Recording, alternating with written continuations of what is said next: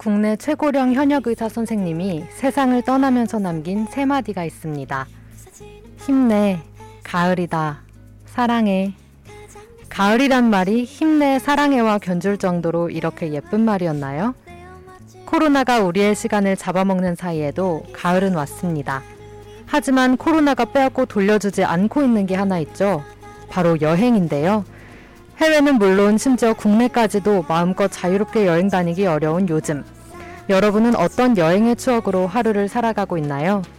언젠가 다시 찾아올 우리의 여행을 기다리며 같이 이야기해봐요. 하복의 순정방으로 지금 초대합니다. 이른 아침 작은 새들 노랫소리 들려오면 언제나 그랬듯 아쉽게 잠을 깬다 창문 하나 햇살 가득 눈부 첫 곡으로 아이유의 가을 아침 듣고 왔습니다. 본격적인 방송 시작하기 전에 방송 청취 방- 방법 안내해 드리도록 하겠습니다. 본 방송의 경우 PC로 청취해 주시는 분들께서는 yirb.연세.ac.kr에서 지금 바로 듣기를 클릭해 주시고 스마트폰으로 청취해 주시는 분들께서는 앱스토어, 플레이스토어에서 열앱을 다운받으신 후 이용 부탁드립니다. 사운드 클라우드와 팟빵에 YIRB 열을 검색하시면 저희, 방, 저희 방송을 비롯해 다양한 열배 방송을 다시 들으실 수 있으니 많은 관심 부탁드려요. 저작권 문제로 다시 듣기에서 제, 제공하지 못하는 음악의 경우 사운드 클라우드에 선곡표를 올려놓겠습니다. 더불어 열분 이번 학기 안전하고 즐거운 방송을 위해 마이크를 주기적으로 소독하고 모든 DJ가 마스크를 쓰고 방송을 진행하고 있습니다. 사회적으로 거리를 지키며 안심하고 들을 수 있는 열비 되기 위해 항상 노력하겠습니다. 네. 네, 첫 곡은 한희 씨가 선곡해 주신 곡이죠. 네, 가을 아침. 제가 오프닝 멘트를 먼저 이야기를 하고 싶은데 그 전에 네. 저희가 너무 늦었죠. 아, 네. 저희가 20분 방송을 늦었는데 방송 프로그램을 세팅하는 과정에 있어서 조금의 문제가 있었어요. 네, 아주 부끄럽지만 네. 그런 문제가 있어서 늦어서 죄송하다는 말씀을 먼저 드리고요. 네. 근데 또 오늘 많은 분이 들어주고 계신 것 같아요. 네, 너무 그쵸? 좋네요. 그래서 우리 오늘 잘 해봐야겠는데 그래서 저희가 20분을 늦게 시작해서 저희가 오늘 원래 방송이 5시 반에 끝나는데 5시 50분에 끝내도록 하겠습니다. 네. 좋습니다. 연희동 은바페님께서 남겨주셨는데 한번 읽어주시겠어요? 네, 두 분 지진 한 학기 아이유 특집 할 때 방송 들었었는데 아이유 노래로 시작하니까 그때 생각나고 좋네요라고 남겨주셨어요. 저희의 지진 한 학기 방송을 들으신 분인가 봐요. 오, 완전 감사드리네요. 감사드립니다. 감동입니다. 네, 제가 이제 네, 이렇게 가을 아침으로 시작을 하게 된 이유가 네, 제 오프닝 멘트를 들어보셨으면 아시겠지만 제가 가을이다라는 말에 꽂혔거든요. 네. 그게 제가 요즘 신문을 읽고 있는데 네, 오 신문 매일 읽으세요? 네 매일 읽으려고 오, 노력하고 네. 있는데 네 그래서 신문을 읽는데 신문에 모두 다 이 이야기가 조금 조그맣게 다 있는 거예요. 네, 맞아요. 그렇게 모든 사람들이 감명받은 이야기라는 생각이 들었고 또 제가 좋아하는 라디오 오프닝에서도 이 얘기를 썼어요. 네, 그래서 제가 이거를 꼭 한 명이라도 더 나누고 싶다는 생각이 들어서 이렇게 저희 오프닝에도 네, 하게 됐는데 어제 동생이 네, 카카오톡을 보여주면서 자기 카톡을 보여주면서 언니의 데스티니라고 보여주는 거예요. 알고 네. 보니까 동생의 친구 중에 네. 상태 메시지를 힘내 가을이다 사랑해 이렇게 해놓은 사람이 있더라고요. 오. 제가 이거에 감명을 받아서 며칠 동안 보는 사람들한테 다 이야기를 했었거든요. 어, 어쩐지 오프닝이 딱 누가 봐도 한이가 할 법한 그런 그래요? 오프닝, 오프닝이었고 너무 잘 어울렸어요. 어, 그럼 다음에 볶음의 오프닝을 한번 기대해 보도록 하겠습니다. 네. 그래서 네. 그럼 일단 저희 오늘 방송 주제 먼저 설명을 해드릴까요? 네, 네, 저희가. 방송을 조금 늦게 시작한 만큼 근황은 사실 별게 없기 때문에 아, 근황 뭐 있어요? 딱히 없어요. 왜 없어요? 네? 저는 그냥- 항상 집에서 가장 바쁘게 살고 있습니다. 가장 바쁘게 수업 들으나. 네, 수업 듣기 바빠요, 요즘. 그래서 저희는 이제 본격적인 오늘의 주제로 바로 넘어가서 네, 오늘 주제를 선정하게 된 이유부터 먼저 말해볼까요? 네, 오늘 주제는 한희 씨가 선정했죠? 네. 오늘 주제는 잊지 못할 여행입니다. 오, 잊지 못할 여행. 네. 네, 지금 시기가 시기라인지라 더 여행이라는 말에 뭔가 가슴이 아려오는데요. 맞아요. 네, 여행 뭐 자주 다니시나요? 저는 약간 여행을 잘 다니는 편은 아닌 것 같아요. 그러니까 네. 좀 쉬는 시간이 생겨도 여행을 가야겠다 이렇게 행동으로 이, 이어가지 못하는 약간 음. 오히려 그때 뭔가 더 어, 뭔가 생산성, 생산성 있는 일을 해야 할 것만 같은 느낌. 네. 그런 것 때문에 항상 바쁘게 사느라고 여유를 잘 못 찾는 편인데, 음. 그래서 제 이야기의 대부분은 어릴 때, 혹은 뭐 교환학생 가서 여행을 다니지 않으면 되게 네. 뒤처지는 느낌이 들거든요. 교환 가면. 그래서 그렇죠. 그때 열심히 다녔던 네. 그때 기억인데, 음. 볶음 씨는 어때요? 저는 방학 때마다 한 번은 항상 갔던 것 같아요. 아, 진짜요? 해외든 국내든? 일단 해외를 한 번씩 아. 갔고 국내는 거의 학기 중에 한 번씩 그냥 시험 끝나거나 아니면 저희 외가 친가가 다 지방이어서 가는 음. 김에 같이 어디를 들른다거나 그런 식으로 지- 저는 자주 다니는 편인가요? 방학마다? 자- 어, 너무 잦진 않지만 네. 그래도 적당히 다니고 있는 것 같아요. 오. 네, 근데 제가 얼마 전에 네. 얼마 전은 아니고 최근 가장 최근 여행이 코로나19가 터지기 직전에 맞아요. 유럽을 한 달 동안 여행한 거였거든요. 네. 그 이후에는 뭔가 여행 쿨링 타임이 필요해서 쉬는 중입니다. 여행이 많이 힘들었어요? 어, 체력적으로 힘들기도 했는데 네. 그때가 딱그 아시아에서는 코로나가 좀 심해지고 있던 상황이어서 네. 어, 인종차별도 많이 당했고 음. 그리고 여행을 마치고 러시아 러시아를 찍고 돌아왔는데 그 과정이 쉽지 않았어요. 네, 이 이야기 곧 네. 해주실 거죠? 아, 네, 곧 자세히 들려드리겠지만 제가 네. 비행을 너무 많이 해서 그때 아. 네, 당분간은 비행기 타고 싶지 않다 해서 네, 다니는 걸 지향하고 있습니다. 오, 그렇구나. 많이 힘들었던 그 이야기도 한번 조금 이따 같이 들어보도록 하고요. 그러면 네, 그러면 저희가 본격적으로 순위 정해 볼까요? 네, 네, 그러면 시작해볼까요? 오늘은 한이와 볶음의 잊지 못할 여행으로 3위부터 1위까지 순위를 매겨 보려고 합니다. 그러면 한이의 3위부터 할까요? 들어볼까요? 한이의 3위. 두둥. 제목은 자전거 빨간 꽃게 선유도입니다. 오, 선유도. 되게 감성 있게 그 써봤거든요. 양화대교 지나서 있는 그 선유도 공원인가요? 아니요. 이거는 서울에 있는 선유도 공원이 아니라 네. 군산에 있는 선유도입니다. 아, 진짜 군산. 섬이에요, 섬. 군산이 어디죠? 군산이 어딘지 모르세요? 경성 경기도? 찾아보세요. 경기도라고요? 왜안 알려주시죠? 경기도라고요? 전라도. 어. 잘 몰라요. 아 진짜요? 저는 네. 군산이 아빠가 네. 어릴 때 군산에서 일을 하셨었거든요. 그래서, 그래서 저한테는 그냥 군산에 대한 도예요? 기억이 전라북도라고. 어허. 전라도 맞네요. 아 저는 그래도 경기도는 아니라고 알고 있었어요. 경기도라고 아래쪽에 있다. 아, 아래쪽에 있다. 아래쪽에 있다. 매우 아래다. 그렇게 네. 알고 있었고. 어, 연희동 음마팬님께서 전라북도라고 단호하게 말씀해 주셨고요. 저도 선유도 갔었어요 라고 말씀해 주시네요. 어, 제주에 선유도 간 사람이 그렇게 많지 않은데 신기하네요. 선유도를 알고 갔다니. 어, 제가 갔을 때는 네. 되게 어릴 때예요. 아마 연희동 은바페님은 최근에 갔었을 것 같은데, 네. 언제 가셨나요? 어, 저도 기억이 안 나요, 잘. 그래서 네. 아빠한테 여쭤봤더니, 네. 2005년에서 2006년쯤이라고. 그러니까 제가 한이가 9살, 엄청 10살 때. 어릴 때네요. 네. 네. 그때인데, 네. 제가 왜 제목을 이렇게 자전거, 빨간 꽃게, 선유도 이렇게 했냐면, 단편적인 기억만 남아 있는 거 아닌가요? 맞아요. 진짜 기억나는 네. 게 자전거랑 빨간 꽃게밖에 없어요. 네, 근데 십몇 년 전 내 그, 경험인데 네. 이 정도 기억나는 것도 저는 아? 엄청 인상 깊은 여행이 아니었나 생각 들거든요. 저는 맞아요. 어릴 때 뭐 포항도 음. 갔고 제주도도 갔었는데 사실 비 온 것밖에 생각이 안 나요. 오, 그래서 거기서 음. 뭘 봤는지는 사실 또렷하게 생각이 나진 않거든요. 저도 그런데 네. 그때는 그래도 제가 기억하는 게 그런 거예요. 당시 차가 아예 들어갈 수가 없었던 걸로 기억을 해요. 선유도예요. 네, 그래서 그때는 자전거를 타고 다녔어요. 오. 근데 지금은 뭐 네. 해양 관광 자율주행 버스가 달린다고 뉴스에 검색해 보니까 뭐 어, 그래요. 첫뭐 자율주행 버스가 나왔다 네. 하더라고요 선유도에. 진짜 시간이 많이 흐른 것 같은데 그때는 자전거를 타고 다녀야 했어요. 음. 그래서 어떻게 탔을 것 같아요? 각자 탔을까요, 넷이? 그 2인 자전거 타지 않았나요? 맞아요. 아, 근데 그래요? 네. 2인용 자전거를 탔는데 네. 아빠가 앞에 타고 그 뒤에 제가 타고 네. 그 뒤에 아기 자리가 하나 더 달려 있는 약간 2.5인용? 동생. 어, 네. 그래서 동생이 거기 앉았고 어. 엄마가 혼자 1인용 자전거를 탔어요. 오.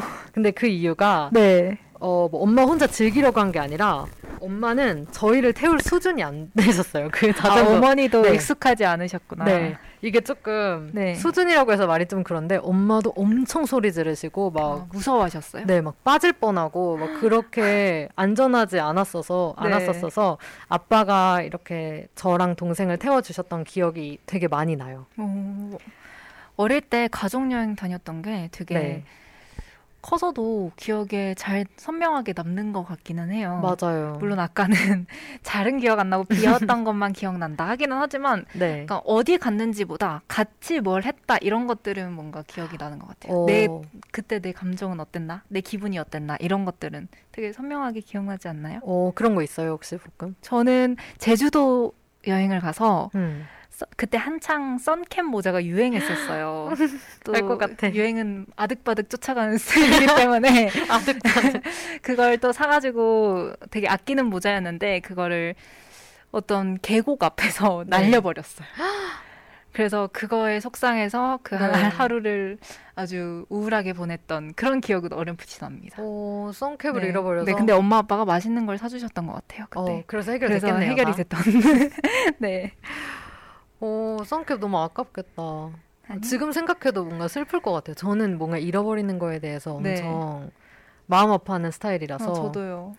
오, 저는 근데 이때 네.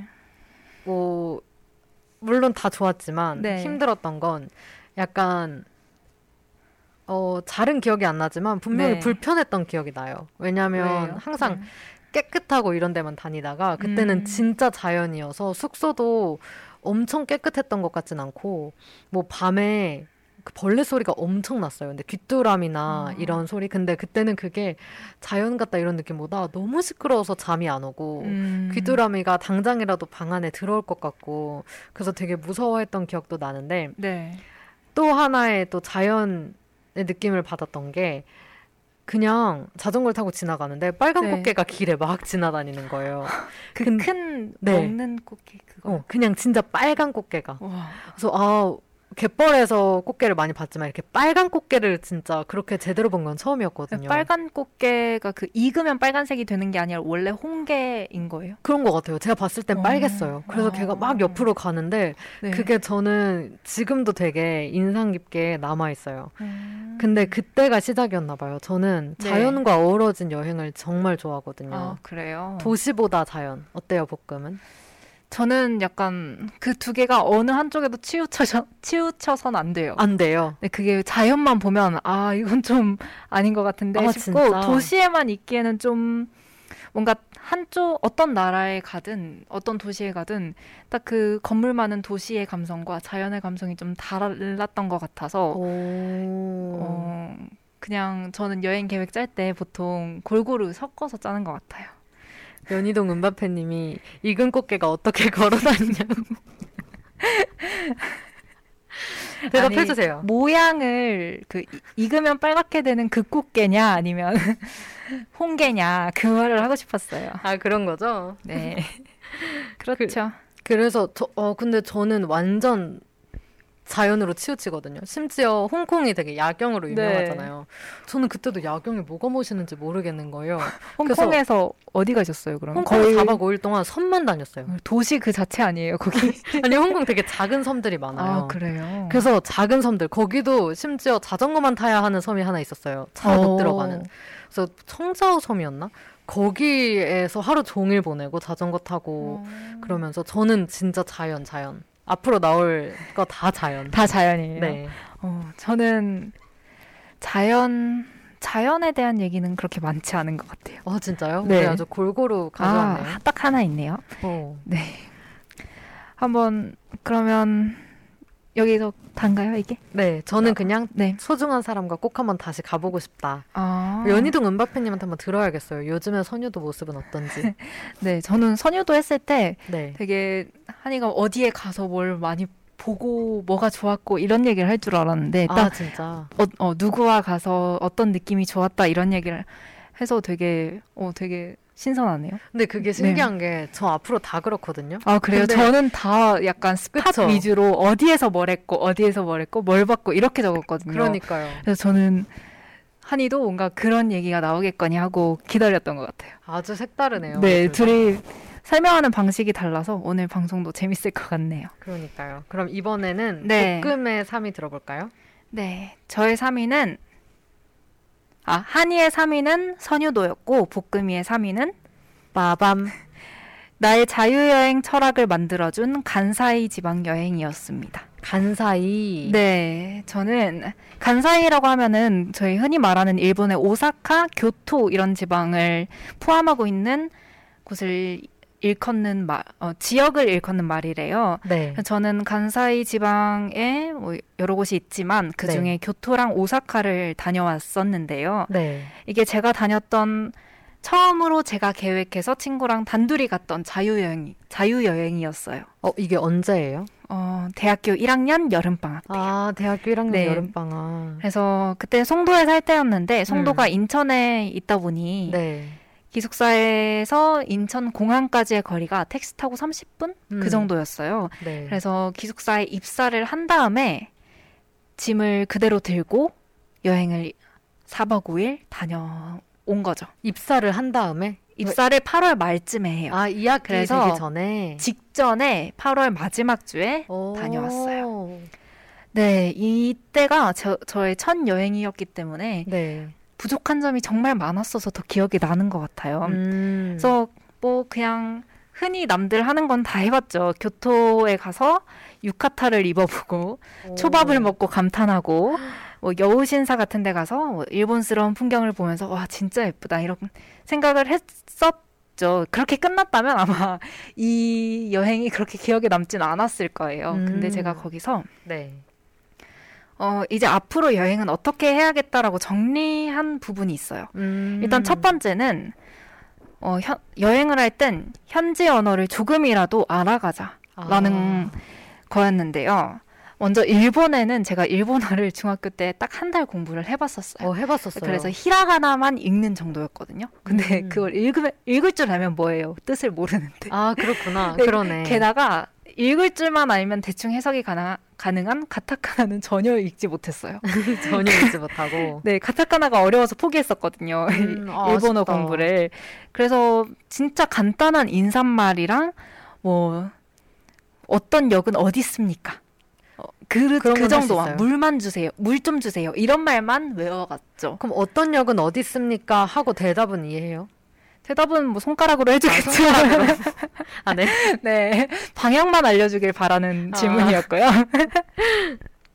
네, 그래서 뭐, 아, 아니면 이 지하철이 어디로 가는 지하철이 맞습니까? 이 정도만. 아, 딱? 생, 생존형으로만 가지고 갔죠.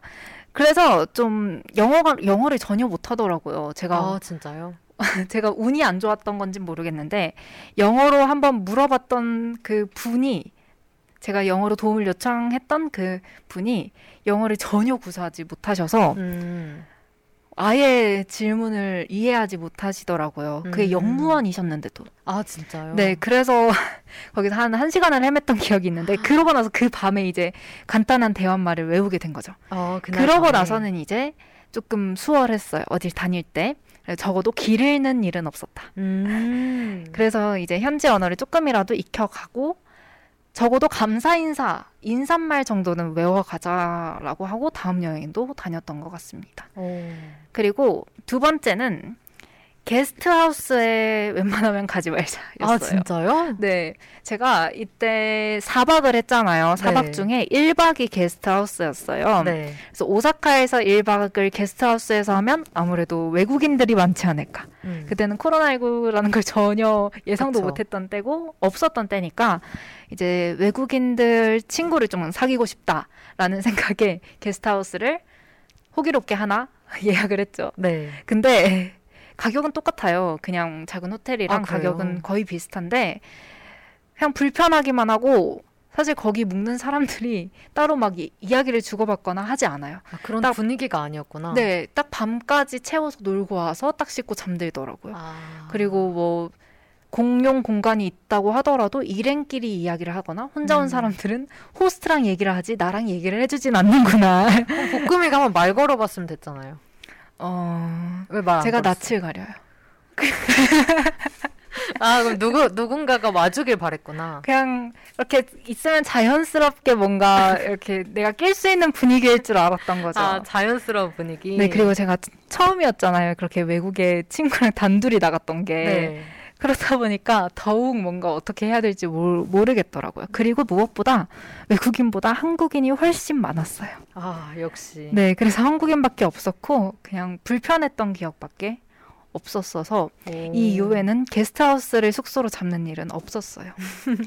그리고 어 아, 가장 큰 교훈은 마지막 날 얻었는데요. 네.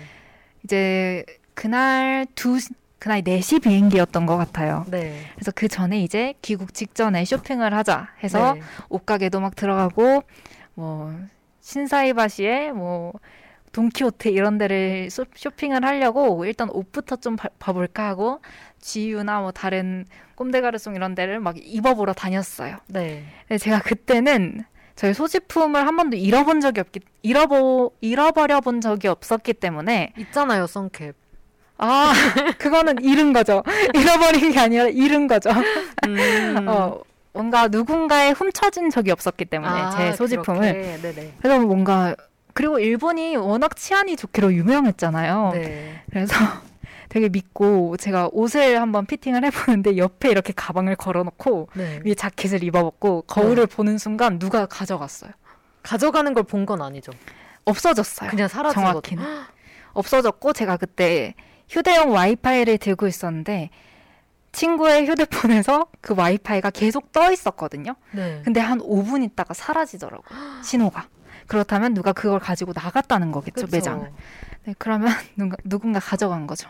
그럼 거기 핸드폰도 있고 지갑도 있고. 네, 거기 있었던 게 지갑, 휴대폰, 엔화 현금으로 하, 한화 한 30, 2, 30만 원 가량의 엔화 그리고 어, 휴, 뭐 휴대용 와이파이 그리고 새로 산 지갑 이렇게 우와. 있었어요.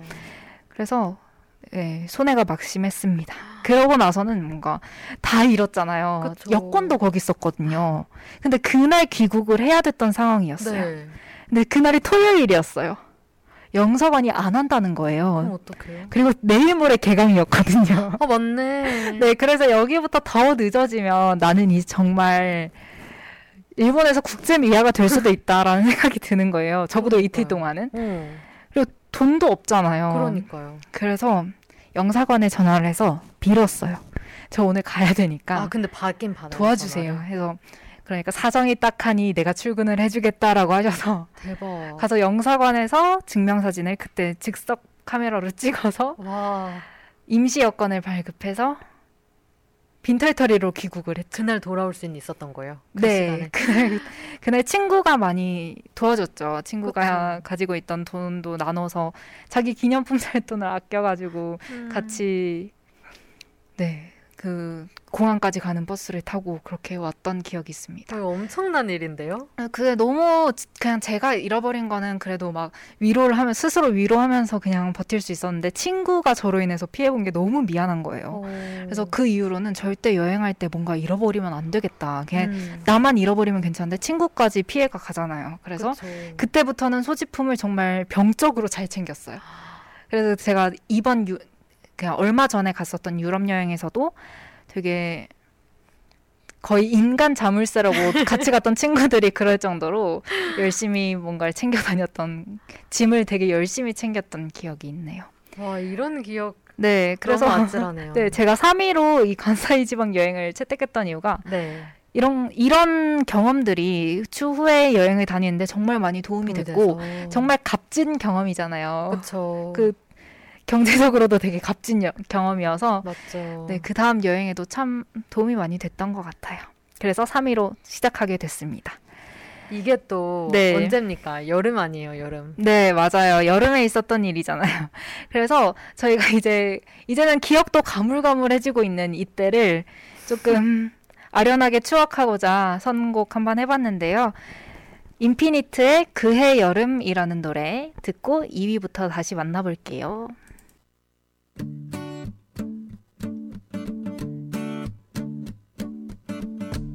햇살이 내리는 사이마다 흰 구름 흐르는 사이마다 바람이 스치는 사이마다 네가 인피니트의 그해 여름 듣고 왔습니다. 네, 저희는 지금 볶음과 한이의 잊지 못할 여행으로 순위를 정하고 있고요. 볶음의 3위는 간사이 지방의 여행, 그리고 한이의 3위는 선유도 여행이었습니다. 네. 이번엔 이제 2위를 해봐야겠죠? 네, 2위는 한이부터 들어볼게요. 한이의 2위. 마밤. 별은 보지 못했어도 행복했던 요세미티, 조슈아 트리 국립공원. 음, 두 곳이에요. 요세미티랑 조슈아 트리. 오, 어떤 곳인지 궁금해요. 여기가요. 네. 어, 일단 요세미티는 네. 제가 알기로는 BBC가 선정한 죽기 전에 꼭 가봐야 할 곳 23위였나? 음. 그랬던 것 같아요. 네. 근데 1위가 그랜드 캐니언인데 네, 여기도 자연 공간일 것 같은데 혹시 네. 어떤 곳인지 맞아요. 알려 줄 수 있나요? 공원인가요? 어 근데 그냥 네. 네, 국립공원이에요. 국립공원인데 1위가 그랜드 캐니언인데 저는 네. 1위보다 더 좋았던 음, 아 BBC가 선정한 죽기 전에 가봐야 할 곳 1위가 그랜드 그랜드 캐니언. 캐니언 이었던 거죠. 네, 근데 저는 거기보다 여기가 더 음. 좋았다. 아 정말요? 근데 제가 자연을 되게 좋아하잖아요. 네. 만약에 볶음이라면 네. 미국에서 돌아올 때 어, 마지막으로 디즈니 파크를 갈 수 있어요. 그러면 아. 디즈니 파크를 갈래요? 아니면 옐로우스톤이라고 또 국립공원이 있어요. 네. 자연이 가득한.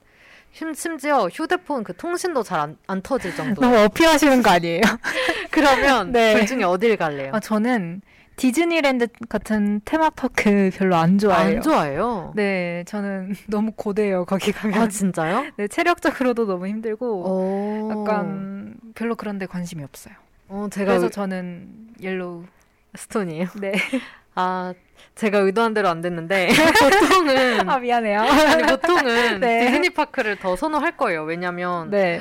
휘황찬란하고 예쁘고 막 이렇잖아요. 음. 근데 저는 옐로우스톤이 마지막까지도 너무 어. 가고 싶었거든요. 그럼 다시 할까요? 아 저는 디즈니랜드요. 아, 표정이 마음에 안 들어요. 표정 다시 연습해 오시고요. 네. 아, 편집으로 살려보려고 했는데 안 되겠네요. 안 돼요. 편집도 제가 하거든요. 네.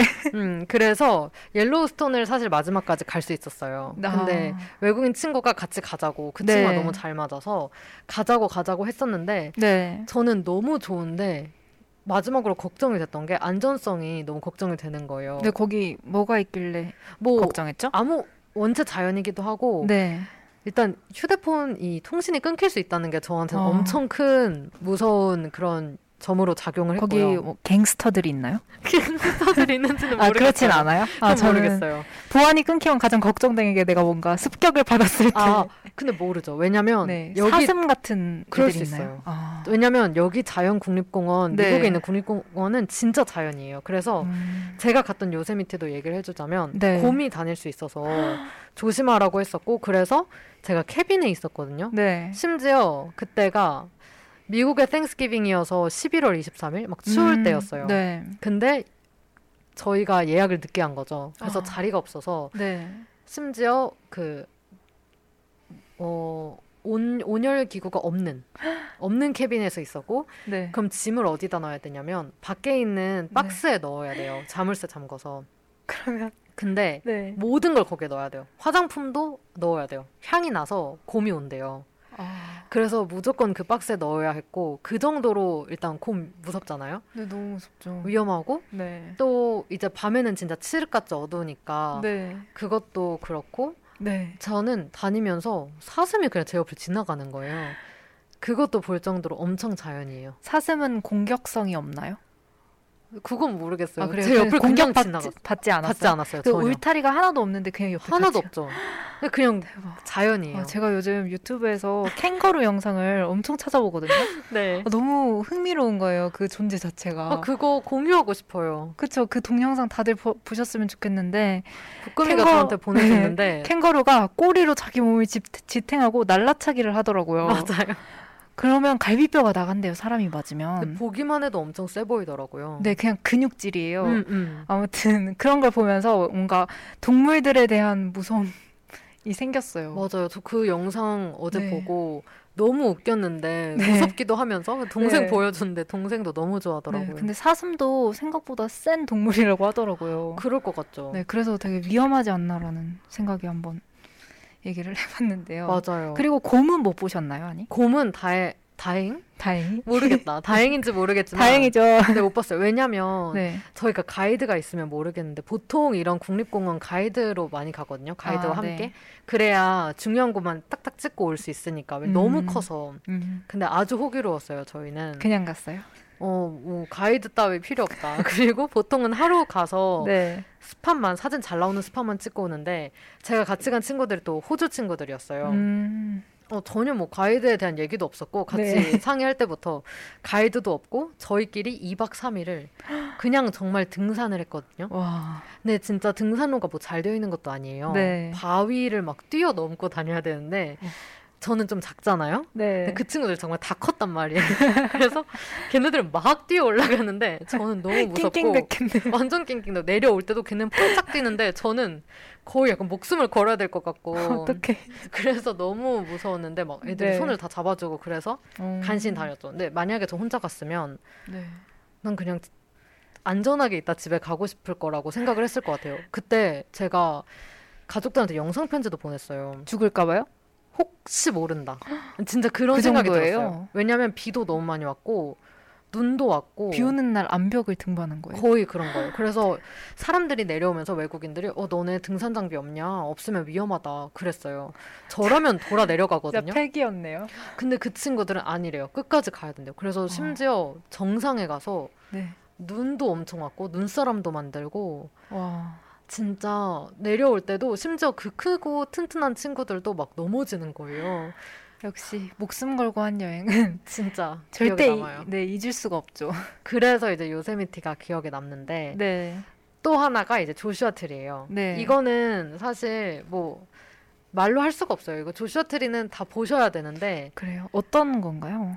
그 혹시 다들 스탠딩 에그의 그 여름 여름밤의 우린 그 앨범을 아시는지 모르겠어요. 음. 그 앨범의 네. 자켓 사진이 조슈아 트리 그 거기에요.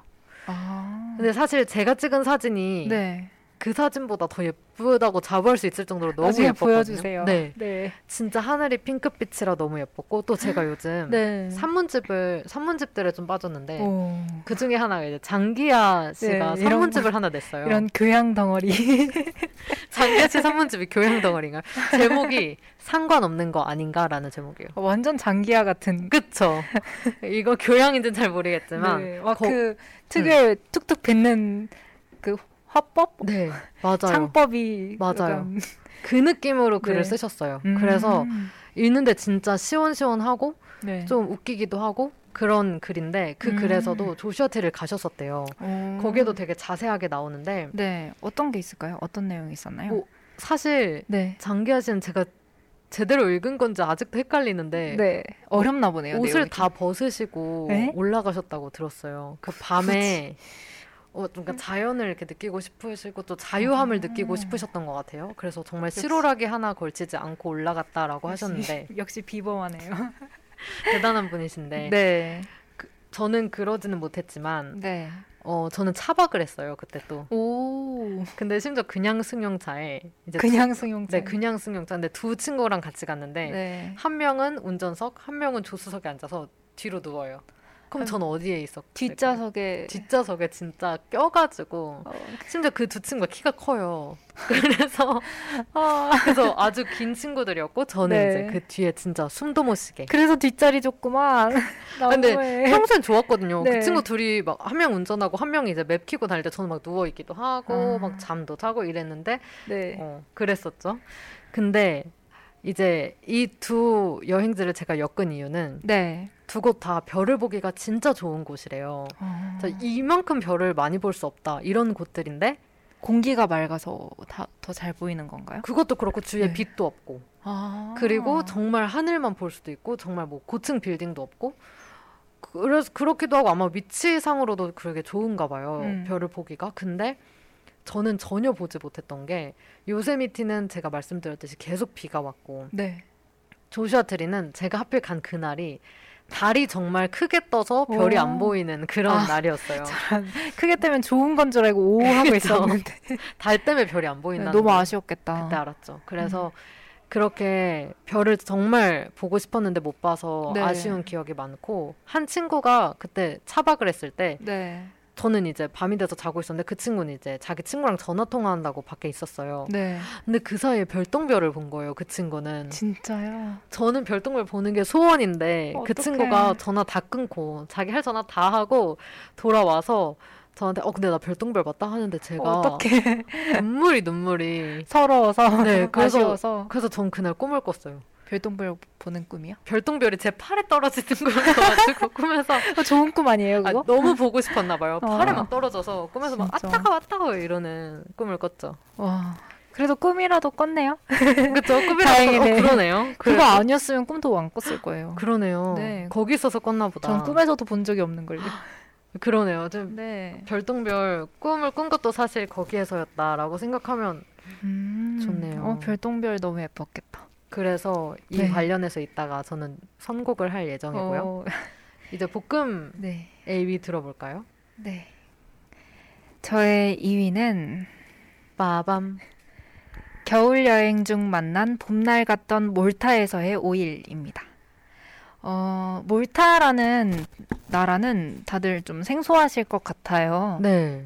혹시 들어본 적 있나요? 들어보긴 했는데 위치를 네. 전혀 가늠을 할 수가 아, 없네요. 그래요? 저는 몰타라는 나라를 원래 몰랐어요. 존재도 몰랐어요. 음. 근데 제가 유럽 여행을 2월, 2월, 1월 말부터 했거든요. 네. 그래서 거의 한 달 정도 2월 중순까지 하고 러시아에 들어갈 수 있는 날을 러시아 대사관에서 정해줘요. 네. 초청장이랑 뭐 비자 문제로 네. 2월 24일에 러시아를 들어갈 수 있는데 여행은 2월 17일에 끝난 거예요. 유럽 여행이. 오. 그세 명이서 여행을 했는데 한 명이 들어가야 되던 시점이 그때였던 거죠. 네. 그래서 이제 우리는 뜨는 시간 동안 어디서 보낼까 하다가 좀 쉬자 해가지고 뭐좀 휴양지 이런 쉴 수 있는 여행지를 보다가 몰타라는 도시를 찾았어요. 그러면 어떻게 보면 네. 즉흥적으로 간 건가요? 그때? 즉흥은 아니었지만 뭔가 사- 사실 기대를 안 하고 갔었죠. 아 기대를 안 네, 하고 물가도 쌌고 싫어. 그냥 남들이 안 가봤던 안 가봤던 데를 가고 싶다라는 생각도 있었고 그쵸. 후기도 많이 없거든요. 여기에 대한. 오. 그래서 가게 됐는데 제 친구가 이 몰타를 추천을 해주고 같이 간, 갔던 건데 네. 친구가 암이에요. 방탄소년단의 아, 팬인데 아미. 네.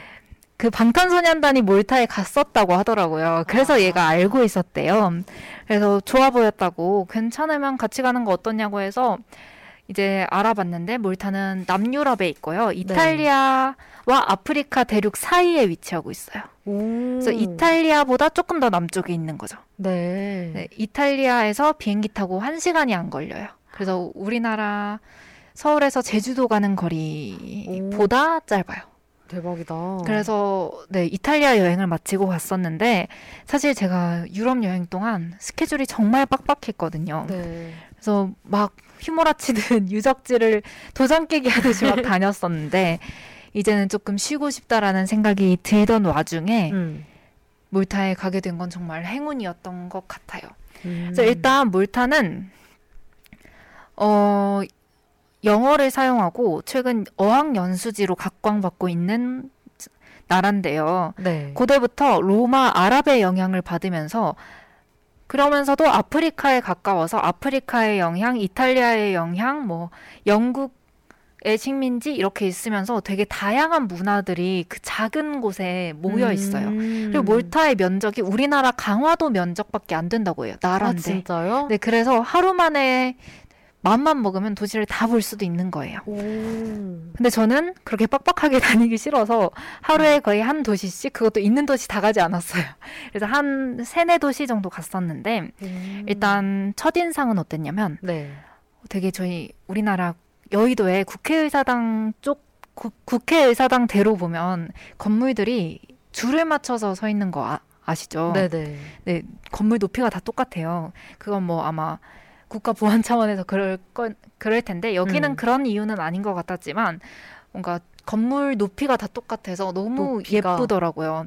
그것도 일반적인 주거 단지였는데도. 아 진짜. 네, 그리고 사람들이 정말 친절했어요. 오. 일단 여기가 영어를 어, 모국어로 사용하는 사람들이거든요. 네. 그리고 몰타워도 있긴 한데 네. 영어를 주로 사용해요. 음. 그래서 일단 영어로 대화가 통했기 때문에 제가 여행 다닌 유럽 국가들은 다 뭐 자국어를 쓰는 나라였 어서 뭐 네. 감사합니다 정도밖에 못 하고 다녔는데 여기서는 할 수 있는 요구를 다 할 수 있게 된 거죠. 오. 뭐 커피를 시키더라도 설탕을 좀 더 주세요. 이런 것도 이제 자유롭게 얘기할 수 있게 된 거죠. 볶음의 영어 실력. 아 그런 건 어. 없지만 그래도 그냥 sugar 하면 알아서 알아듣잖아요. sugar. 네.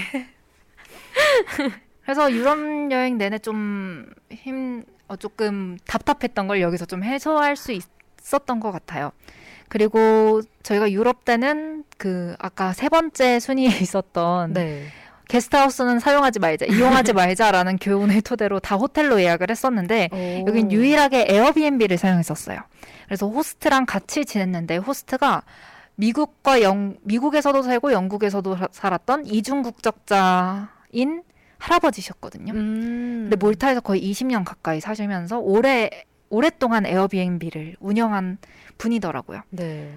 약간 말이 많으신데 말동무 느낌으로 손님을 받는 것 같더라고요. 아. 그래서 되게 따뜻하신 분이었어요. 그래서 호스트한테 관광지 설명을 다 받을 수 있었고 계획이 전혀 없이 몰타에 갔는데도 뭔가 어디 가야 될지 다 알려주셔서 정말 좋았습니다. 어 좋았겠다. 그래서 첫날 기억에 남는 게 이분이 네. 존 할아버지셨는데 네. 첫날 어 너네 한국인이잖아 이러면서 나 음. 한국인 호스트 아 게스트 되게 많이 받아왔어 이러면서 자기 밥솥까지 샀다고 자랑을 하시면서 오. 밥도 해주셨고 밥을요? 네, 밥을 해주시고 자기가 한국식 고추장을 되게 좋아한다면서 고추장이랑 배추랑 닭고기를 넣어서 정체불명의 한국식 요리를 해주셨는데 약간 김치 맛 비슷하게 나던 그랬어요. 막 그렇게 맛있진 않았는데 배가 너무 부르다면서 좀 남겼어요. 근데 막 그걸 싸서 넣으시더니 내일 먹어 이러시는 거예요. 진짜요? 그래서 내일 먹었어요, 안 먹었어요? 못 먹었어요. 음. 시간이 없어서. 시간이 네, 없어서. 맛없어서 그런 건 아니고 아무튼 여기 다니면서 이런 따뜻한 호스트가 있었기 때문에 음. 맵기 되게 잘 챙겨 먹고 다닐 수 있었고 아침도 되게 빵이랑 뭐 요거트랑 다 잘 챙겨 주셔서 여행을 같이 다닌 거예요? 그건 아니요 아니죠? 여행은 같이 다니진 않았고 음. 그냥 같이 생활을 한 거죠 하고 각, 각자 방에서 그래서 아침 때는 뭐 인사도 주고받고 뭐 여러 가지 이야기도 해주셨어요. 오. 뭐 어학연수 와서 영어가 하나도 못 늘었던 한국인 모녀 얘기, 뭐 트럼프 유혹부터 시작해가지고 오. 여러 가지 자신의 소신에 대해서 가감 없이 밝히더라, 밝히시더라고요. 그래서 되게 재밌었던 기억이 있고, 뭐 여행지에 대해서 몇 가지 말씀을 드리면, 네. 임디나라는 도시가 있어요. 임디나는 중세 성벽 도시예요. 네. 그래서 여기는 어, 아랍 문화의 영향을 많이 받아서 되게 흑벽으로 지어져 있는 성벽인데요. 음. 여기가 왕, 왕좌의 게임 아세요, 혹시? 저는 안 봤는데 아주 인기 많았던 건 알죠. 네, 저도 안 봤거든요. 네. 안 봐서 그렇게 와닿진 않았는데 왕좌의 게임 원 촬영지라고 하더라고요. 오. 근데 이게 저는 몰타가 좋았던 게 뭐냐면 파란 바다가 있으면 보통 하얀색 건물들이 많잖아요. 뭐 그렇죠. 그리스의 산토리니 이런 곳을 떠올렸는데 여기는 흑, 흑색 건물들에 파란 바다, 파란 하늘 이렇게 푸른 하- 푸른 바다랑 파란 하늘 이렇게 같이 세 개가 이렇게 맞닿아 있는데 너무 예쁜 거예요. 오, 되게 이색적인 네, 정말 이색적이고 풍경이네요. 어디서도 보지 못할 것 같은 풍경들을 너무 많이 봤어서 음. 너무 행복했고 또 기억나는 에피, 에피, 아 저희가 여기 가서 몰타에서 유명한 게 토끼고기거든요. 토끼고기. 네, 저는 약간 토끼가 계속 생각나서 그러니까요. 안 먹을까 했는데 그래도 여기서 아니면 안 먹을 것 같은 거예요. 역시. 그래서 한번 먹어봤는데 그냥 좀 쫄깃한 닭고기 어, 그런 맛있었어요? 그냥 먹을만 했는데 막 음. 다시 먹을 그런 건 아니고요. 그냥 오. 한번 먹어볼 만한 신기한 맛이었어요. 그리고 어 여기서 제가 여기를 가면서 몰타 버스 기사들이 되게 난폭하게 운전을 하세요. 막 음. 코너도 속- 감속하지 않고 그냥 막 돌아버리거든요. 제가 거기서 그 입구 자리 바로 뒤에 앉아 있었는데 거기가 옆에 손잡이도 없이 그냥 제가 제 힘으로 몸이 지탱하고 있어야 되는 거예요. 네. 그래서 코너링 할 때 날아갔던 기억이. 날아갔어요? 네, 진짜 그렇게 바로 그대로 무릎으로 착지해서 무릎에 시커먼 시커먼 멍이 들었던 경험도 있어요. 그래서 와. 절대 잊지 못하겠죠. 그래서 그땐 너무 아프고 짜증이 났는데 음. 그냥 지금 돌이켜 보니 그냥 재밌는 경험이었던 걸로. 아 저는 부러졌을까봐 얼마나 걱정했는지 몰라요. 아 해외에서 근데 부러지면 또 네 생각보다 제 뼈는 탄탄했고 부러지진 않았습니다. 그렇게 알게 됐고. 찬 바람이 조금씩 불어오면은 밤 하늘이 반짝이더라 네 좋습니다. 한예 1위. 마밤 절대 잊지 못할 사막에서의 밤 이집트입니다. 이집트요? 다들 엄청 놀라더라고요. 네 이집트를 언제 가본 거예요? 이집트를 이때가 2008년에서 2009년으로 넘어가는 네. 새해. 이때 제가 한 2주, 3주 정도 있었던 걸로 기억을 이때- 하는데 몇 살이셨죠? 이때 아마 12살에서 13살 되는 가족들이랑 간 거예요. 네. 음. 또 아빠가 이집트에서 일을 하셨거든요. 아 그래요? 그래서 아빠를 보러 이제 가족들이랑 갔었는데 네. 어 저는 이 새해가 정말 기억에 남는 게 네. 이때 새해를 제가 어디서 보냈느냐 네. 사막에서 보냈어요. 네. 사막에서 보냈는데 이게 또 그냥 사막도 아니고 네. 텐트도 없이 네. 그냥 밤을 보낸 거예요. 텐트 없이 어디서요? 그냥 그냥 돗자리 사막- 깔고 한 가운데서 와. 텐트 없이. 사막에는 낙타가 다니나요? 네, 저 낙타도 탔었죠. 근데 대박. 낙타를 엄청 무서워했던 기억이 나요. 왜냐면 어릴 때였으니까. 네, 그리고 요즘 동물원에서도 낙타를 탈지 모르겠지만 네. 낙타가 어떠, 어떠냐면요. 네. 낙타가 앉아 있어요. 그럼 제가 쉽게 올라갈 수가 있죠. 네. 그럼 거기 앉잖아요. 그럼 낙타가 일어나는데 뼈를 접고 있다가 일어나는 느낌? 그래서 엄청 흔들려요. 일어날 때. 아. 한 다리씩 피거든요. 네. 근데 그때 엄청 왔다 갔다 하면서 떨어질 것 같은 어. 그런 모습. 그래서 뭐 사진은 당연히 울고 있고 잘 나온 사진 하나 없고 네. 낙타는 날라차기 안 하겠죠? 낙타 날라차기? 안 하지 않을까요? 느리잖아요. 느릿느릿해서. 좀 순하긴 하죠. 근데 엄청 커요. 엄청 높고 낙타는 그래요? 기- 다른 말이랑 다르게 엄청 높고 네. 저는 그 얘기를 들었어요. 낙타 침이 네. 그렇게 냄새가 심하대요? 네 안 좋다고 그리고 오래 간다고 아 그걸 그때도 알고 있었는지 기억이 안 나는데 핥아지지 않기 위해서. 진짜 무서웠던 것 같아요. 네. 그런 여러 가지로. 근데 저는 사실 네. 그 사막에 갔을 때 처음에 자고 네. 오는 줄도 몰랐고 네. 텐트가 없을 줄도 몰랐어요. 네. 다- 아, 이집트는 사막이 아닌 곳도 있나요? 아닌 것도 있죠. 그냥 네. 도시처럼? 그럼 다 그래서- 약간 흙벽이 있을 것 같아요. 아니에요. 흙색 건물들이 많을 것 같아요. 아니에요. 어, 심지어 아니에요? 십몇 년 전인데도 그러지 않았고 어, 너무 편견에 박힌 사람이었네. 고속도로 달리면서 어. 옆에 피라미드가 이- 있는데 우와. 그랬었어요. 피라미드도 봤겠네요. 그쵸 스핑크스도 보고 다 봤죠. 대박. 스핑크스도 뭐 밤에 불빛 네. 쇼를 하는데 네. 조명 쇼를 하는데 그 앞에 있는 피자헛에서 피자를 먹으면서 봤던 기억이 나요. 와, 되게 이질감 드는데요. 그래요? 스핑크스랑 피자헛은 좀. 저는 그걸 보고 와서 별로 그렇지 않은데 아마 이집트에 대해서 가지고 있는 생각들이 다들 네. 있으니까 네, 그쵸. 아무래도 저는 너무 먼 나라라고만 생각해서 더 그쵸. 약간 편견 속에 묻어두는 느낌인 것 같아요. 딱 그- 교과서에서만 보고 네, 사진으로만 만나봤던 스핑크스, 그쵸. 피라미드. 딱 그것만 있는 줄 알았어요. 그렇죠. 네. 그럴 수 있어요. 저도 그때 가서 보면서 어 이거 교과서에서 봤는데 딱 이 생각을 어. 했었거든요. 와, 진짜 신기했겠다. 진짜 신기했어요. 네. 근데 이제 이 사막은 또 사막도 네. 원래 보통은 되게 갈색 모래잖아요. 네. 근데 저는 이제 흰색 모래에 있는 사막도 갔었고 그래서 음. 되게 색다른 걸 많이 봤는데 이 사막의 문제가 뭐냐면 일단 네. 화장실도 없고 진짜 아무것도 없었어요. 어, 그리고 되게 얼굴에도 막 모래바람 불지 않나요? 어, 모래바람? 그렇진 않나. 보네. 모래바람은 아니었던 것 같아요. 그, 어, 근데 네. 바람이 한번 불 때는 눈을 감긴 해야죠. 막 아. 확 하니까. 근데 중요한 건 이제 보통 요즘 캠핑장에도 다 화장실은 있잖아요. 네. 근데 화장실에 전혀 없었으니까 좀 그렇긴 하네요. 어렸으니까 저는 괜찮죠. 저는 엄마 제가 어. 엄마였으면 화났을 것 같아요. 네, 왜냐면 아빠가 어머니께서 가셨으니까. 고생 좀 하셨겠네. 그랬을 것 같아요, 엄마가 많이. 네. 그래서 처 어, 처음에 이집트 아저씨가 네. 이집트 노래를 틀고 저희를 태우고 끝이 없어 보이는 사막을 계속 달렸어요.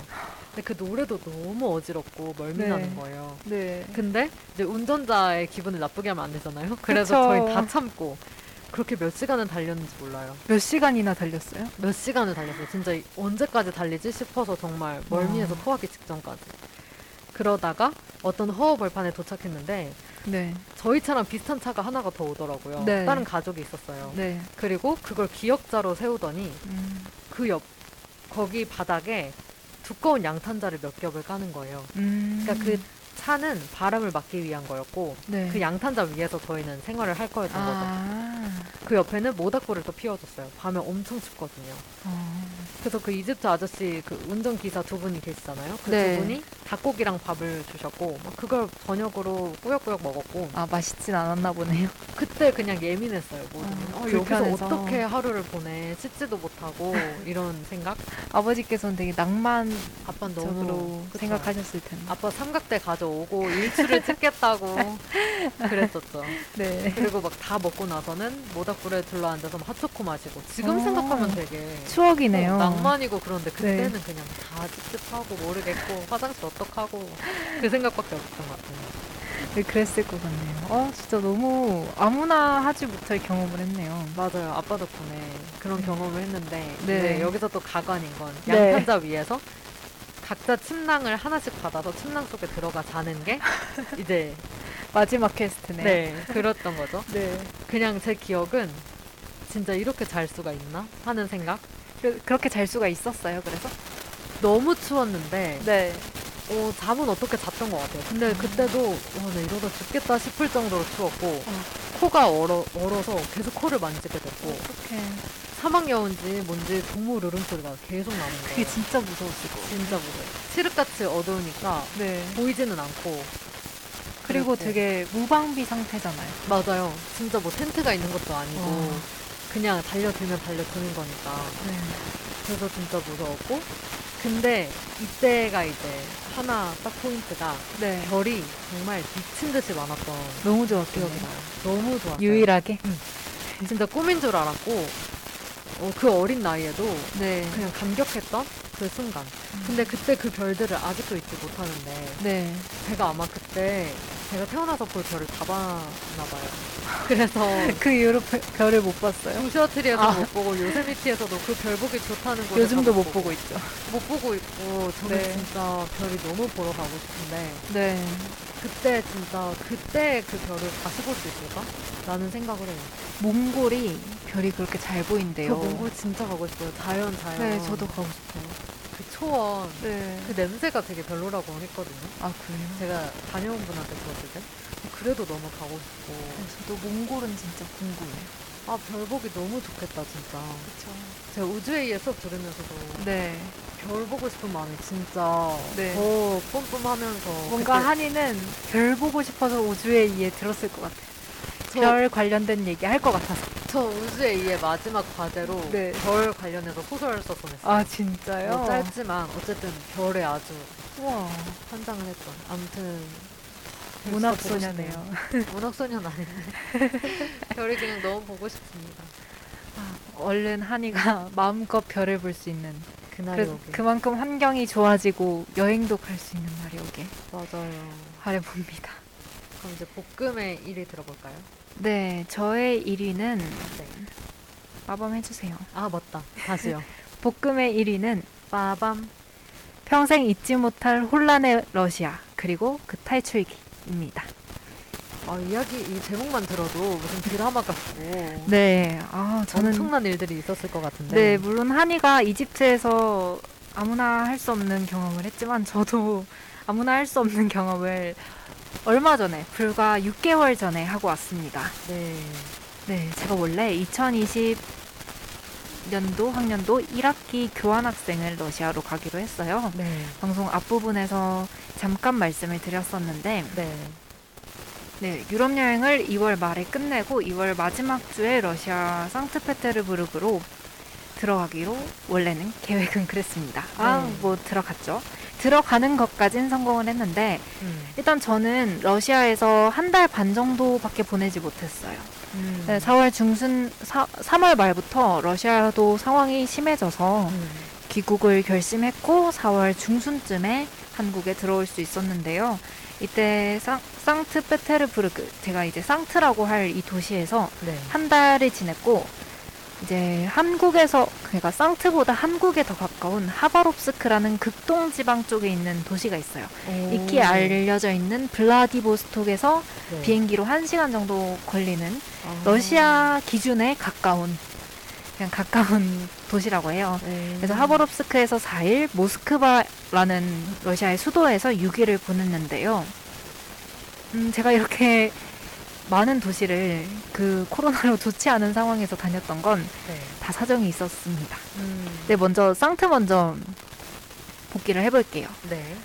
상트는 대표적인 여행지예요. 러시아의 유, 유럽에 가까운 러시아라고 해서 네. 유럽의 문화와 러시아의 그 정교 문화가 혼합돼 있다고 해서 되게 아름다운 여행지로 꼽히는데요. 네. 네, 물론 날씨는 춥고요. 북쪽에 더 가깝기 때문에 음. 날씨는 되게 춥고 그리고 제가 3월에 갔는데도 눈이 펑펑 왔습니다. 음. 네, 4월까지도 러시아는 영하였어요. 와, 온도가. 진짜 그래서. 패딩을 입어도 추운 날씨였죠. 네, 근데 이 상트에 처음 들어갔을 때는 제가 이제 오래 있을 계획이었으니까 대표적인 여행지는 날씨가 좀 따뜻한 5월쯤에 가자라고 해서 가자마자 여행을 아예 안 했어요. 제가 한 달 동안 여행을 하고 들어갔기 때문에 별로 그러네요. 여행을 하고 싶은 마음도 없었고 일단 좀 쉬자 해서 음. 일주일을 쉬고 이제 이 밀린 일들을 처리하기 시작했는데 어, 일단 처음에 집주인과 계약하는 것부터가 처음 딱 러시아 들어가서 택시를 타고 집 계약 어, 살기로 한 집에 가서 집주인과 만나는 것부터가 고난의 시작이었어요. 어. 먼저 저는 러시아를 전- 러시아어를 전공하고 있기는 하지만 네. 그렇게 러시아어가 3년 배운다고 정복될 만큼 만만한 언어가 아니거든요. 그쵸 러시아 정말 어렵잖아요. 네, 그렇기도 하고, 어, 저, 제가 별로 러시아어에 대한 흥미가 별로 없어서 열심히 공부 안 한 것도 사실이에요. 그래서 여기 갔을 때 되게 대화를 하는 데 있어서 어려움을 많이 겪었었는데, 처음 집주인과 계약을 하려고 하는데, 네. 반밖에 못 알아듣는 거예요. 근데 이 집주인과 계약을 네. 한다는 게 어떻게 시작이 되는 거예요? 아, 원래 저, 제 전에 살고 있던 우리 과 동기가 아. 이제 저한테 계약을 넘겨주는 건데, 저랑 제 친구한테 계약을 넘겨주는 건데, 오. 그래서 집주인이랑 이제 사인을 하고 계약금이랑 뭐 보증금이랑 월세를 지불을 해야 되는 상황이었어요. 네네. 그래서 이게 막 보증금, 월세 뭐 그런 단어가 사실 아 그러네요. 어렵잖아요. 그쵸. 근데 영어랑 비슷한 부분도 있었어요. 뭐 개런티, 뭐 음. 레기스트라지 하면은 레기 registration이거든요. 네 네 네. 네, 같은 의미여서 그런 거는 어거지로 알아들었는데 뭐 다른 것들은 전혀 못 알아듣겠는 거예요. 그래서 되게 막 뭐 녹음을 해가지고 받아 적기를 하고 번역기를 돌려보고 막 그렇게 해가지고 아 우리 이해했다 음. 그렇게 하는 걸로 하자 뭐 이런 식으로 되게 소통이 느렸어요. 근데 감사하게도 좀 답답하셨을 것 같은데 잘 들어주셨고 계약도 무사히 했습니다. 근데 와. 이렇게 착한 사람들만 있었던 건 또 아니에요. 음. 택배를 찾아야 돼서 네. 우체국에 전화했는데 영어 할수 있어? 라고 물어봤더니 응 못해 하고 끊어버리는 상담원도 있었고요. 영어 할수 있어? 하니까 너무나 더 당연하게 아니 그럴 리가 없지라고 러시아어로 얘기를 해서 와. 끙끙거리면서 러시아어로 대화를 이어가서 간신히 받았던 경험도 있고요. 와. 그리고 은행에서 이제 처음 계좌, 계좌를 만들려고 은행에 어. 갔는데 필요하지 않은 보험까지 해야지 계좌를 만들 수 있다. 해서 한 3, 4만 원을 내고 계좌, 어. 계좌를 만들었던 기억도 있네요. 그 한 달 쓸 걸 그렇게 만들었던 기억도 있고 뭐 좀 많았어요. 그냥 그렇게 외국인이어서 좀 이것저것 막 돈을 뜯어가는 사람들도 되게 많았어요.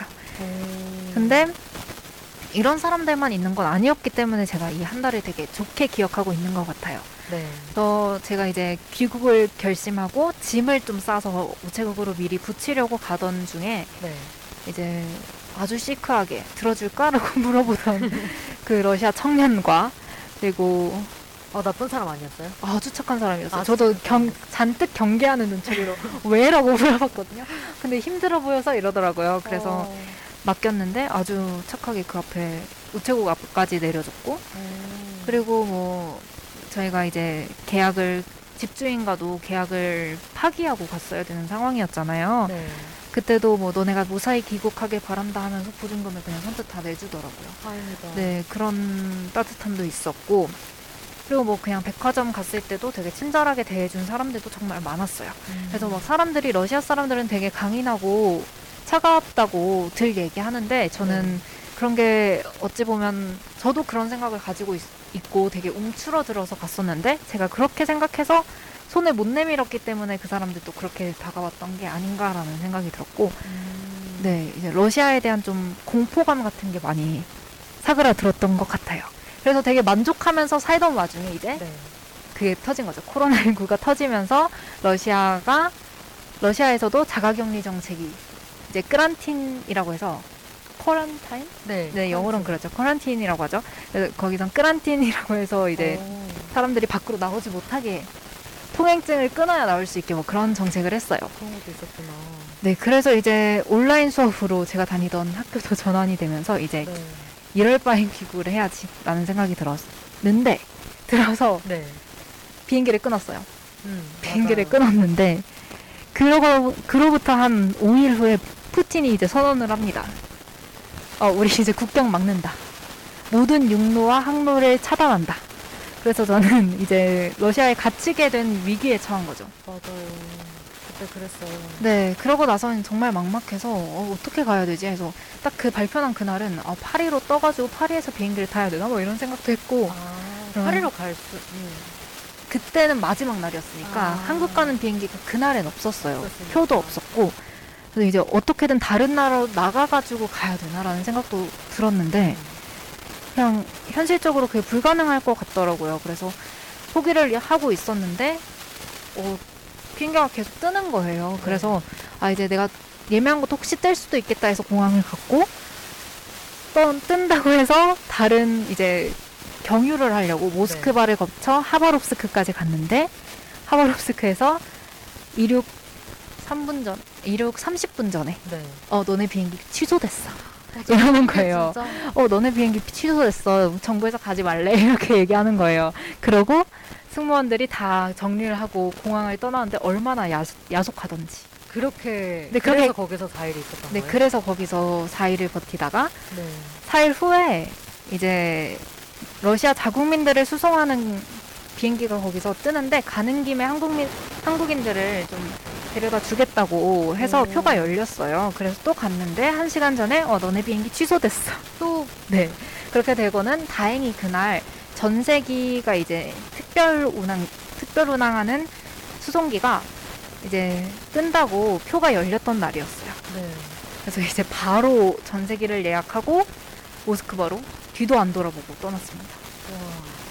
네, 그래서 이제 모스크바에서 호텔에서 거의 5일 동안 호텔 밖에 전혀 나가지 못하고 뭐 피자를 시켜 먹고 음. 그 이상한 스시 막 그 치즈만 말려 있는 그리고 막 거긴 연어에 계속 크림치즈를 발라요. 아 진짜. 그런 러시아식 스시를 초밥을 먹으면서 5일을 버텼는데 그때는 그래도 갈 수 있다는 희망이 있어서 좀 편하긴 했어요. 와, 그 많은 짐을 가지고. 네, 그 많은 짐을 가지고 그렇게 옮겨 다녔어요. 네, 그래서 저희 어머니께서 귀국하고 나서 집에 온 저를 보시더니 꼴이 음. 이게 뭐냐면서 근데 게다가 오자마자 또 자가격리했어야 했잖아요. 네, 그래서 저는 오히려 자가격리할 때 너무 마음이 편했던 것 같아요. 어. 네, 그런 난리를 겪고 와, 와놓으니까 한국 원가에 대한 뭔가 러시아를 좀 빨리 떠나온 거에 대한 아쉬움이 좀 그 기간 동안 없어졌다고 해야 되나?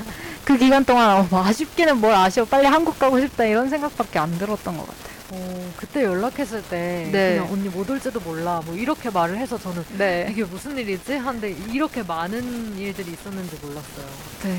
아 정말 드라마 같은 일들이었죠. 어, 저는 그게 현실인가라는 생각을 너무 많이 했고 진짜. 저도 어처구니가 없는 거죠. 그래서 그래도 제가 그런 고난을 지금 와서 좀 행복하게 기억할 수 있는 건 이렇게 재밌게 그냥 얘기할 수 있는 건 제가 친구랑 둘이 갔었기 때문이었던 것 같아요. 그래서 그 친구랑 여행까지 다 하고 모든 과정을 함께 했기 때문에 음. 좀 많이 버팀목처럼 있어줬던 것도 있고 좀 마음이 괜찮았던 것 같아요. 그쵸. 혼자가 아니라는 생각만으로도 맞아요. 많이 위로가 됐고 그리고 둘이 있어서 그런 상황도 좀 재밌게 넘길 수 있었던 것 같아요. 음, 덜 무섭고. 그쵸? 혼자였으면 진짜. 혼자였으면 정말 생각도 하기 싫네요. 그쵸. 네, 그래서 저- 그 친구랑은 아직까지도 저희는 이거는 10년 10년치 안주다 이러면서 만날 때마다 정말 재밌게 여- 열심히 추억이라고 얘기하고 있습니다. 과 동기 친구죠. 네, 과 동기 친구예요. 맞아요. 친구랑 이제 둘이 간다고 네. 교환 가기 전부터 되게 얘기했었을 때도 너무 재밌겠다. 네, 친구랑 또 친한 친구랑 같이 가는 것도 너무 좋겠고 네. 그리고 되게 설레했고 맞아요. 진짜 많이 기대하고 갔잖아요. 정말 기대하고 갔죠. 근데 뭔가 한국 오고 싶다는 생각이 좀 있긴 했어요. 근데 어, 유럽 여행 중에도 너무 체력적으로 힘들기도 음, 했고 음. 그리고 러시아 가서도 뭔가 그냥 딱 어학당 저 대학교 어학당이 온라인 클래스로 이제 전환된다라는 말이 듣고 아 이럴 거면 내가 왜 러시아에 음. 있어야 되지라는 생각도 많이 들었고 무- 물론 그 생활이 너무 좋고 재밌었지만 그냥 되게 양쪽의 감정이 다 있었던 것 같아요. 남고 싶다, 가고 싶다. 그래서 그냥 결국은 안전을 생각하니까 한국에 가는 게 그래도 낫겠다라는 생각이 들었고 그 후에 그 직후에 러시아가 하루에 만 명 이상 확진자가 나왔어요. 와 그래서 오길 너무 잘했다. 네 그때 아- 못 왔으면 저는 어떻게 됐을지 모르죠. 진짜 안전하게 잘 왔네요. 네 그리고 코로나19 치료는 우리나라만큼 잘해주는 데도 없는 것 같더라고요. 맞아요. 일단 검사도 잘 안 해줄 뿐더러 음. 그리고 거의 걸리면은 너무 뭐 가혹하게 대우를 해준다고 아, 하더라고요. 진짜요? 그렇게 막 친절하지 않대요.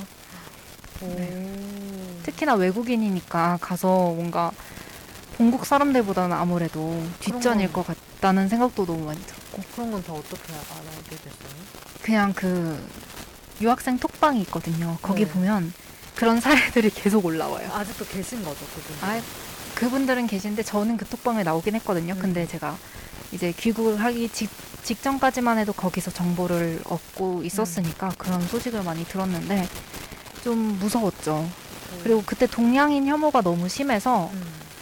그냥 지나가는 한국인한테 일부러 그냥 체류가스를 체류액을 던지는 사람들도 있었고 그러니까 일부러 한인마트 앞에서 기다리다가 테러를 하는 사람들도 있었어요. 그런 얘기를 듣고 나서는 아 여기 더 이상은 무서워서 못 있겠다라는 생각이 들었어요. 무섭다. 네 그리고 하루하루 바뀌는 정책에 너무 목매는 것도 힘들었고 음. 그 정책이 나의 그 향후 계획에 큰 차질을 만드니까 맞아요. 네 푸틴은 정말 신물나게 뭐 이게 코로나 때문이기도 하고. 네 음. 그런 특수한 상황이었기도 하고 그래서 더더욱 그런 것들이 많았던 것 같아요. 와 진짜 볶음의 여행들을 쭉 들어보면 되게 네. 다사다난하고 네. 그래서 더 기억에 많이 남을 것 같기도 하고 그런 네. 여행들이 진짜 많은 것 같아요. 네, 당시에는 되게 힘들었었는데 다 지나고 보니까 좀 재밌는 이야기거리가 된 것 같아서 저는 만족해요. 어, 그리고 그 많은 것들을 네. 겪으면서 사실 첫 그 3위 얘기할 때 간사이 여행 얘기할 네. 때도 그렇고 얻은 게 많았잖아요. 네, 분명 아마 이번에 너무 아쉽지만 네, 아쉬워서 일찍 돌아와야 했지만 이번 여행에서 얻은 걸 또 진짜 많을 것 같아요. 네, 그쵸. 아 그렇게 얘기해 주니까 너무 고맙네요. 진짜 많을 것 같고 근데 저는 그걸 다 겪었다는 게 너무 대단해요. 그 멘탈과 아무리 친구가 있었어도 네. 근데 저희 다 울지도 않았어요. 야. 우리 한국 못 가는 거냐 이러면서. 어, 근데 저는 한이의 오늘 랭킹을 들으면서 생각했던 게 한이가 진짜 자연을 사랑하는 사람이기도 하고 되게 뭔가 여행으로서 정말 딱 그 누군가에게 보여주려는 여행보다 그리고 뭔가 남들이 해서 하는 것보다 자, 본인이 하고 싶은 것들 그리고 그 때로는 힘든 상황에서도 나름의 의미를 찾아가면서 여행하는 것들을 보면서 많이 배웠던 것 같아요.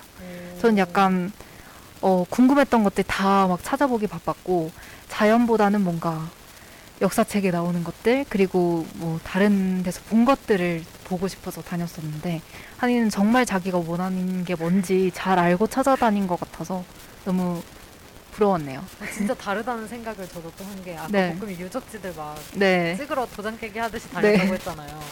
저는 그런 유적지도 딱 잘 찾아서 다니는 게 네. 되게 멋지다고 생각했었거든요. 그래서 그런 것도 그렇고. 근데 전 하나, 하나 또 그런 게 있어요. 네. 사람들 되게 예쁜 사진들 많이 남기고 네. 그러잖아요. 근데 네. 저는 그걸 진짜 못해요. 아, 저도 못해요. 그러니까 사진을 찍을 생각, 그러니까 예쁘게 찍지도 못하지만 네. 찍을 생각을 잘 못하고 안 해요. 저 되게 사진 찍는 거 귀찮아해요.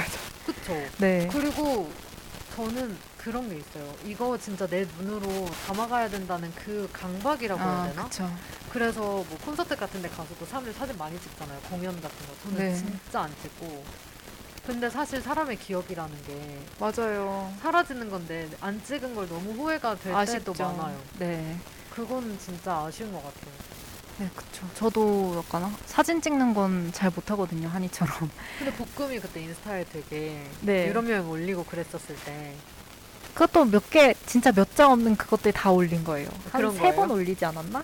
그쵸 복금 그것도- 더 많이 다녔을 네, 거예요. 그것도 처음에 원래는 도시마다 하나씩 올리고 싶어서 음. 스토리에 막 처음에 한 세 도시 올리고 나니까 귀찮은 거예요. 사진 찍는 것도 귀찮고 올리는 것도 귀찮아서 정리하는 그렇게, 것도. 네, 그렇게 세 개 하고 끝났어요. 근데 저는 이런 거 잘하시는 분들 진짜 부러운 것 같아요. 네, 그런 분들은 보니까 제 친구도 유럽 여행 같이 갔던 친구도 그런 걸 블로그에 다 정리해 두더라고요. 네, 덕분에 저도 그, 거기에 빌려서 그러니까 요. 추억을 먹고 살고 있습니다, 지금. 저는 같이 여행 간 친구가 영상 편집하는 걸 되게 좋아해요. 어. 그래서 그런 걸 영상 편집을 하는 거예요. 그런 친구랑 같이 가면 되게 좋은데. 진짜. 네, 맞아요. 그것 때문에 그나마 남아 있는 게 있을 것 같아요. 네, 맞아요. 아, 저는 오늘 방송하면서 너무 좋았던 게 여행을 못한 지 거의 반년이 넘어가고 있어요. 국내 여행조차도 못하고 있는 상황인데 이런 상황에서 제가 다녔던 여행들을 다시 떠올려보고 사진도 다시 찾아보고 기억을 더듬어 보면서 뭔가 아, 쉬운 마음도 생겼지만 음. 위로도 많이 받은 것 같고 그때 음. 기억을 다시 이제 한동안은 먹고 살 수 있을 것 같은 느낌? 무슨 말인지 알 것 같아요. 네, 한이는 어땠나요? 저도 사실 여행을 잘 못 다니는 편이라고 했지만 진짜 올해가 뭐못 가게 해서 청개구리 심보가 생긴 건지 몰라도 네, 여행을 가고 싶다는 생각이 너무너무 많이 드는 요즘이었는데 네, 제가 다녀온 곳들을 생각해 보니까 뿌듯하기도 하고 그때 아니었으면 지금은 불가능한 일들이 참 많잖아요. 뭐 네. 이집트도 사실 위험해서 많이 못 가기도 하고. 가죠. 지금 치안 때문에 못 가죠. 그렇죠. 그리고 미국도 뭐 지금 코로나 때문에 네. 다시 갈 수 있을지도 모르겠고 당분간은 네. 그런 곳들이어서 어, 다녀오길 참 잘했다는 생각이 들고 빨리 네. 코로나가 좀 나아져서 국내라도 진짜 너무 가고 싶은 데가 많거든요. 네. 그래서 뭐이 신문에 보면 되게 많이 나와요. 국내 맞아요. 여행지, 뭐 맞아요. 시장 5일장 뭐 이런 음. 거 되게 많이 나오는데 얼른 갈 수 있는 때가 왔으면 좋겠다는 생각을 했습니다. 네. 저희도 지금 상황이 너무 아쉽고 슬프지만 언젠가는 저희가 마스크를 벗고 예전처럼 스스럼 없이 여행을 떠날 수 있는 날이 오기를 바라면서 오늘 방송 마무리할게요. 네. 네, 저희 마지막 곡은 제가 선곡한 곡인데요. 샤이니의 재연이라는 노래입니다. 언젠가 저희가 여행도 재연할 수 있기를 바라면서 오늘 방송 마무리하겠습니다. 감사합니다. 감사합니다.